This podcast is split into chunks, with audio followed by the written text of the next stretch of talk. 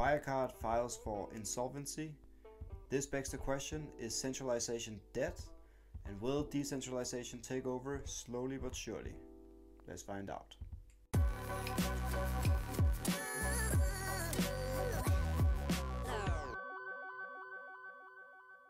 What up guys, this is Mark Denker here and today we are talking about decentralization.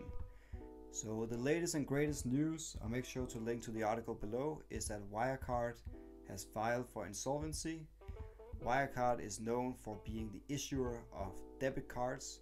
They do many other things, but they are, their main claim to fame is, to, is the debit cards that they issue on behalf uh, of other companies. Uh, so fintech companies, cryptocurrency companies, blockchain companies, all these different companies, they typically use Wirecard to issue debit cards uh, where you can spend all kinds of assets. So let's say you signed up on a fintech kind of platform where you can buy gold. Then if they have a card that is issued by Wirecard, they can go down in your local store, local coffee shop to basically buy a cup of coffee with gold. But what really happens is that Wirecard uh, takes the gold asset and converts it into dollars or euros or whatever you spent down in your local coffee shop. So a lot of of course, cryptocurrency companies and fintech companies in general, they're using Wirecard to do this. Uh, it's a big behemoth system that you need in place in order to issue debit cards like this. Problem is, Wirecard now uh, says that they don't have the money that they uh, that they store or claim to have before, and this brings up a discussion that has been going on for 12 years, I would say now, after Bitcoin was uh, started in 2008, and that is is centralization or decentralization the future of how we store our data? So, just to give you a little bit of historical background, centralization is typically uh, historically how we build systems. You would store uh, your code and your data databases on a central uh, machine server or a central network of machines, data farms, data centers. Today, you typically see that with uh, Google Cloud, Amazon Web Services, AWS, or Microsoft Azure. So all these big tech companies, they've built out these huge infrastructures where people can uh, launch their applications, apps, websites, and store all their data, the databases, on their server farms. So that's historically how we've built systems.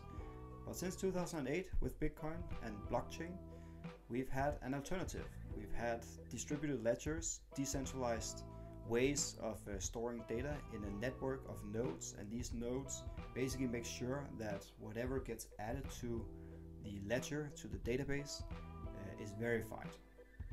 So, since 2008, so for the past 12 years, there has been an epic battle going on between centralization and decentralization. Today, I will talk about something in between, but before we get to that, let's just talk about the pros and cons between centralization and decentralization. I'll use the example of cryptocurrency because that's sort of the most obvious comparison, is also where there's the most examples of why uh, centralization or decentralization is the best. So, if we take, for example, convenience. Today, you need if you uh, if you store your money on a centralized system, so that will be your bank, a uh, cryptocurrency platform, for example, where you where they store your private key, that's very convenient, right? You can log in on a website or an app or whatever they have, and you can access your funds. You can send funds, you can exchange, you can do all kinds of kinds of things. If you go in the decentralization camp uh, in terms of money and cryptocurrency, you need to store your own private key and therefore your funds you can store that on a piece of paper, writing down your private key physically on a piece of paper. You can store it on a USB like this, like a Ledger Nano that, that I have. There's all these different ways. It's quite inconvenient, and that's where centralization wins. Because, for example, if you if you use a USB uh, dongle or Ledger Nano, you have to connect it to your computer, and then you have to update the firmware, and it gets very technical very very fast. So it's quite inconvenient, and that's also why decentralization today, still 12 years in, is still a main mainly for tech geeks and technical people. So here I would say centralization wins. When it comes to security, centralization, uh, storing data in a centralized database, has definitely failed when it comes to security. You see this with Wirecard, where they file for insolvency now. That would never happen in a decentralized system. You've seen a lot of different cryptocurrency platforms and exchanges where money has been lost because they were hacked. So centralized databases and centralized systems, they are definitely uh, more risky when it comes to security. Decentralized databases and systems are less secure, uh, sorry, uh, more secure, uh, less risky, because uh, they are being distributed uh, across a network. It would be very, very difficult to hack Bitcoin at this point because the network is so large. Basically, in order to hack Bitcoin, you need to be able to hack all nodes or computers all at once uh, when the next block is being mined every seven minutes. And today, even the most powerful computer will not be able to do that. It is virtually impossible. So security is definitely uh, something that uh, that uh, decentralization uh, wins on uh, big time. Um, so those are the two main things I would say: convenience and security. There are all kinds of mixed buckets, I would say.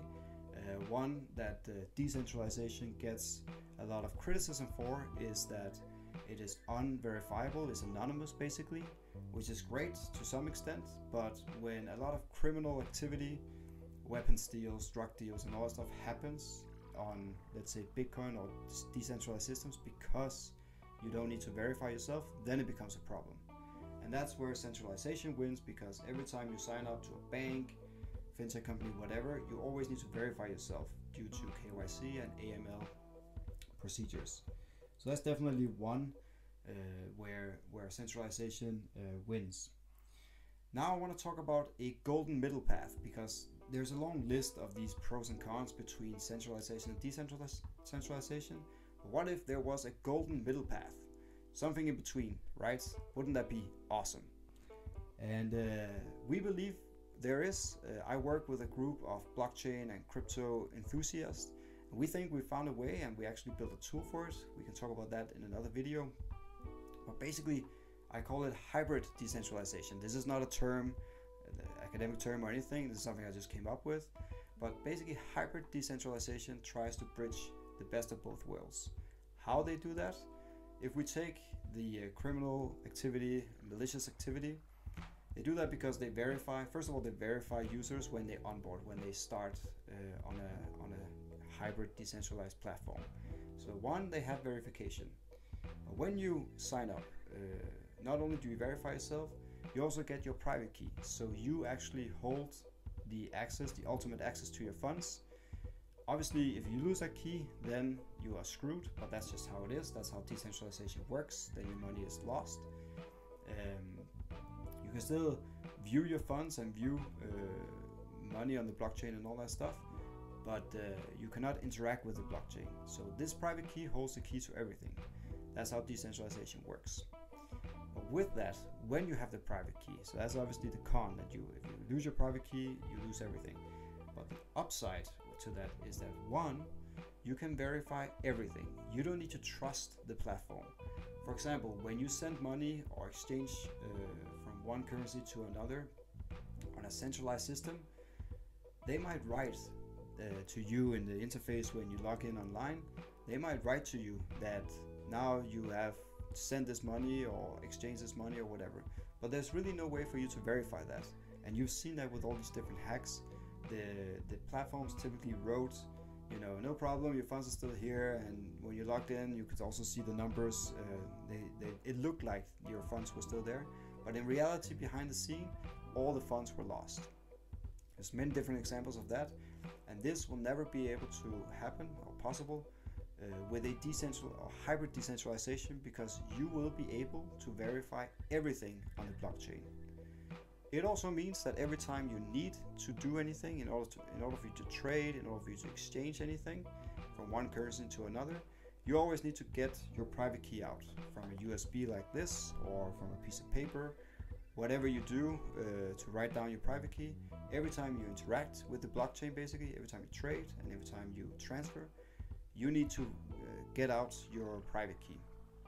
So, obviously, it's a bit less convenient than a centralized system, But the upside to that is that it's much more secure.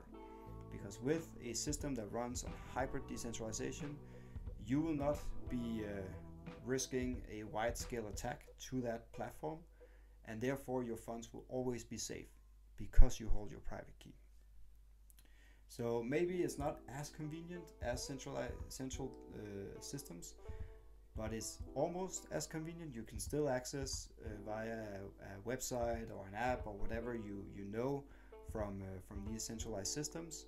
But in order for you to make a transfer, make a trade, you need to get your private key.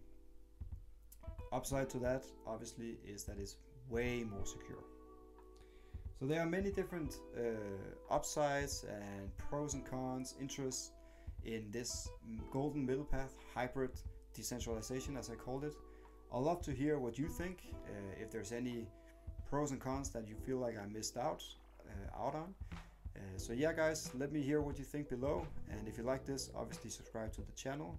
And until then, guys, I will see you for the next one.